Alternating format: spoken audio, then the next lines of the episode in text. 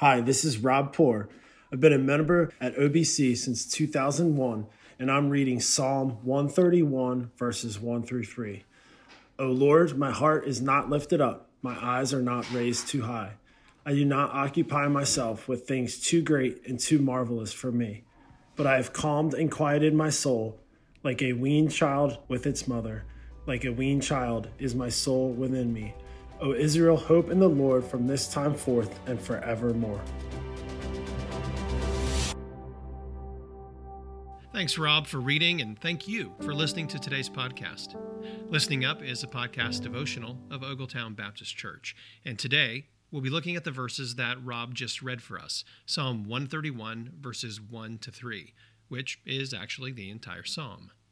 So when you think about the word ambition, what comes to your mind? When I was in high school, I remember my dad talking about his work as a manager with staff. I recall something interesting he said about one particular employee. I had no idea who he was. He said that if you opened this guy's toolbox, and he was being metaphorical, when you looked at the collection of this employee's tools and gifts and skills, the items at the top of his toolbox were climbing tools. Well, that was my dad's way of saying this guy was all about advancing, climbing the corporate ladder. He was ambitious. And sometimes ambition takes that form, always wanting to get ahead, to succeed, to do better, and go farther than others. And today's passage talks about that kind of ambition and where it comes from. Psalm 131 opens with the author confessing that he's not trying to promote himself. His heart is not lifted up. His eyes are not looking up the ladder with an overreaching pride that says, I want that. I deserve that. The Message paraphrases it this way: I haven't meddled where I have no business or fantasized grandiose plans. So this is one kind of ambition, but there's another, and it's a much less noticeable ambition, not one that reaches up the corporate ladder, but one that reaches over the backyard fence. This isn't about upward advancement, but about greener grass. Verse 2 broadens the topic this way: I have calmed and quieted my soul like a weaned child with its mother. In other words, there's an ambition, a low-key ambition that's more like hunger. When a little baby's ready to eat, he doesn't want to play, he doesn't want to sleep, he wants to eat. And he's going to be fussy and demanding with his mother until he can get something to eat. But when the child's older, after he's been weaned, he can sit on mom's lap and not be fussy or restless.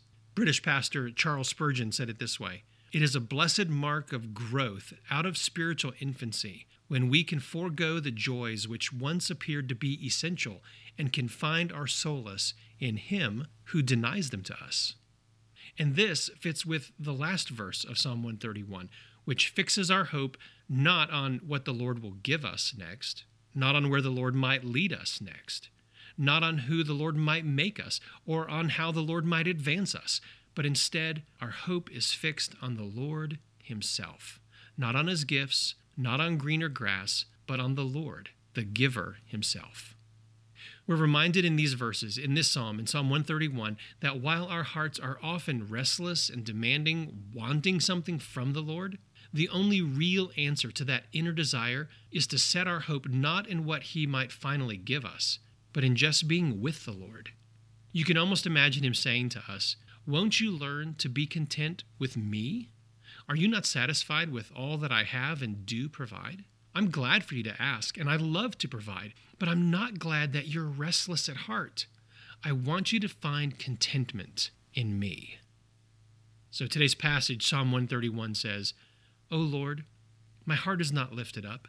My eyes are not raised too high. I do not occupy myself with things too great and too marvelous for me, but I have calmed and quieted my soul like a weaned child with its mother. Like a weaned child is my soul within me. O Israel, hope in the Lord from this time forth and forevermore. I'm so glad you took time for listening up today. I hope you'll join us for our service online this weekend. You can watch after 10 a.m. this Sunday, either on Facebook or at our website at ogletown.org/watch.